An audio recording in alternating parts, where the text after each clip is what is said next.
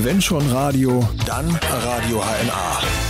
Es ist der Tag des Bieres und wir sind in der Hütt-Brauerei und vor mir sitzt der Herr Bettenhäuser. Erstmal einen schönen guten Tag. Guten Tag. Herr Bettenhäuser, der Inhaber. Ja, ich bin der Inhaber und das seit neun Generationen ist unsere Familie hier in der Brauerei. Neunte Generation ist ein gutes Stichwort. Über Ihre Kindheit sprechen wir noch, aber wir gehen vielleicht erstmal noch ein paar Schritte zurück. Brauer, wo kommen Brauer her? Wer hat's Bier erfunden? Waren es wirklich die Bayern? Nein, es, war, äh, es wurde sozusagen im Zweistromland erfunden und es entwickelte sich dann immer weiter. Man ist eigentlich rein zufällig dazu gekommen, das Bier zu entdecken. Im Grunde wurde Brot nass und fing dann an zu gären und das fand man sehr köstlich. Brot wurde nass und fing an zu gären. Das fand man gut und so entstand's Bier. So hat man sich sozusagen dann langsam rangetastet. In Deutschland zählten sozusagen am Anfang die Brauer eher zu den Alchemisten. Man wusste nicht so genau, was man eigentlich tat. Man, man kam über die Praxis sozusagen immer mehr an besseres Bierbrauen. So ist zum Beispiel der Alchemistenstern im Wappen der Brauer mit drin. Ein Bereich ist zum Beispiel das Thema Luft. Hört sich jetzt komisch an. Was bedeutet Luft und Bier?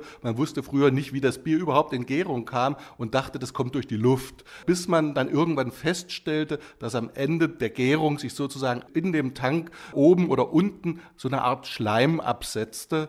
Der war dann was ganz Besonderes. Wenn ein Braumeister seine Stelle wechselte, nahm er heimlich ein Gläschen von diesem Schleim mit und setzte das ein. Äh, man fing dann an, diesen Schleim sozusagen so um 1870 an zu erforschen. Man setzte Preise aus, die sehr, sehr hoch notiert waren. Und um 1900 wusste man, dass es Hefe ist. Und um 1900 fing man an, Hefe in Reinzucht sozusagen äh, zu züchten.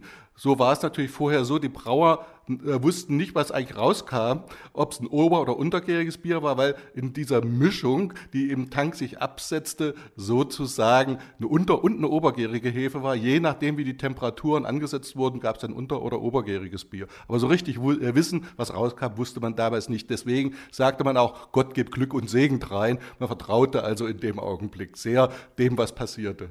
Das heißt, da war Schmonze im Kessel und die hat man tatsächlich, man wusste nicht, was das ist, ja. die heutige äh, Hefe, und die hat man sich dann eingesteckt und heimlich zum nächsten Ort gebracht. Genau so war das. Und das war auch letztendlich das stille und heimliche Kapital der Braumeister, wobei sie auch nicht so genau wussten, was es war. Wie ging es dann weiter? Wann hat man dann irgendwann zum Beispiel das Reinheitsgebot erfunden? Das Reinheitsgebot war schon weit vorher, das war 1516. Um 1516 wurde in Bayern sozusagen die Verpflichtung gegeben, dass man Bier nur mit, und da fehlt jetzt die Hefe, mit Wasser, Hopfen und Malz herstellen darf. Da gibt es eine ganz verrückte Geschichte mit Lederhosen. Wie man damals getestet hat, das war nicht das Reinheitsgebot, sondern man äh, prüfte sozusagen die Güte des Bieres, indem man sich Bier auf einer Bierbank ausstrich und dann draufsetzte. Und wenn die Bank klebte, dann war das Bier sehr gehaltvoll und war besonders gut. Das war eine Methode äh, des Testens, wobei das sich später profihaft weiterentwickelte.